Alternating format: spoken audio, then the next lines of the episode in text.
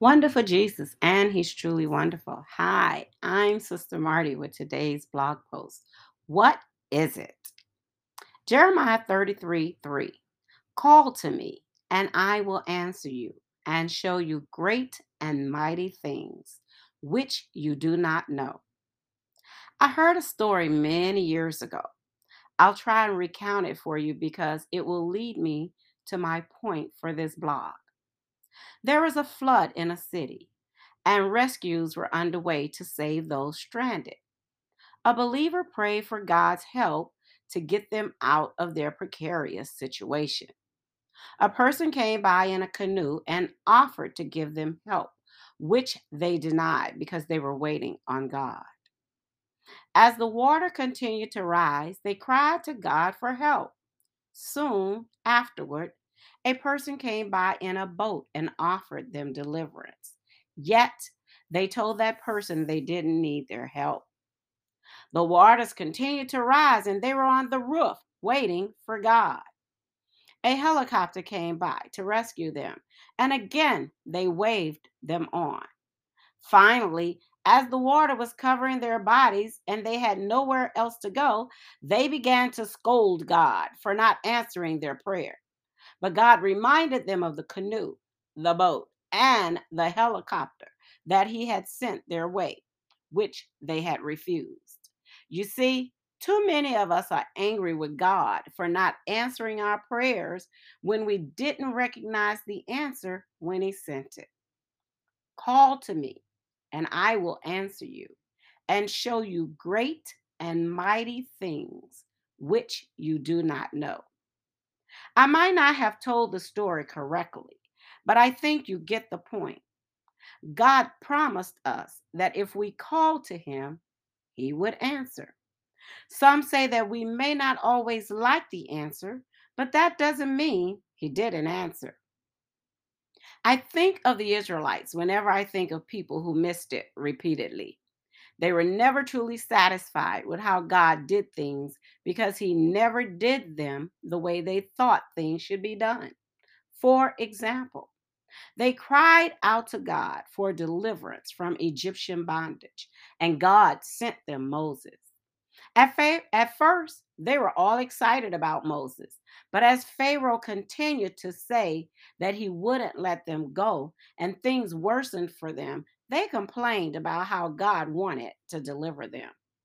Then, as they came out from Pharaoh, they met Moses and Aaron, who stood there to meet them. And they said to them, Let the Lord look on you and judge, because you have made us abhorrent in the sight of Pharaoh and in the sight of his servants, to put a sword in their hand to kill us. Exodus 50, I mean, Exodus 5, verse 20 through 21. This didn't look like deliverance to them. This looked like a curse because things were getting worse, not better. Although they had prayed for God to remember them and to deliver them from bondage, they didn't recognize his answer to their prayers. Time and again they cried out to the Lord, and he heard their cry and answered them. But they had no remembrance of his faithfulness when more challenges came their way. In chapter 15 of Exodus, the children of Israel asked for water to drink. They came to a place with bitter water and began complaining, asking what they should drink. Moses then cried out to the Lord. So he cried out to the Lord, and the Lord showed him a tree. When he cast it into the waters, the waters were made sweet. Exodus 15, verse 5. Moses asked God about water, and God showed Moses a tree. Moses had enough sense to take the tree and throw it in the bitter waters of Marah. The water became drinkable. Did God not answer his prayer for water? Yes, he did, just not the way Moses and the children of Israel thought that they would, that he would. In Exodus chapter 16, they complained that they had no meat or bread in the wilderness they were in. God told Moses that he had heard the complaints of the people and that he would answer them. And the Lord spoke to Moses, saying, I have heard the complaints of the children of Israel. Speak to them, saying, At twilight you shall eat meat, and in the morning you shall be filled with bread, and you shall know that I am the Lord your God. Exodus 16, verse 11 through 12. So the Lord provided quail in the evenings and bread in the mornings, but they didn't recognize it as bread and called it manna. Exodus 16 31. And the house of Israel called its name manna, and it was like white coriander seed, and the taste of it was like wafers made with honey. In Hebrew, the word manna means, What is it? They asked for bread. God promised bread. But because it didn't look like what they thought bread should look like, they didn't recognize it. So it was called manna. The Bible has many examples of God doing unusual things in answer to the cries of his people. For example, when Israel's armies faced the Philistine armies and Goliath, they needed a man to fight for them. God didn't send them a giant like Goliath, he sent them David, not a trained warrior, but his warrior.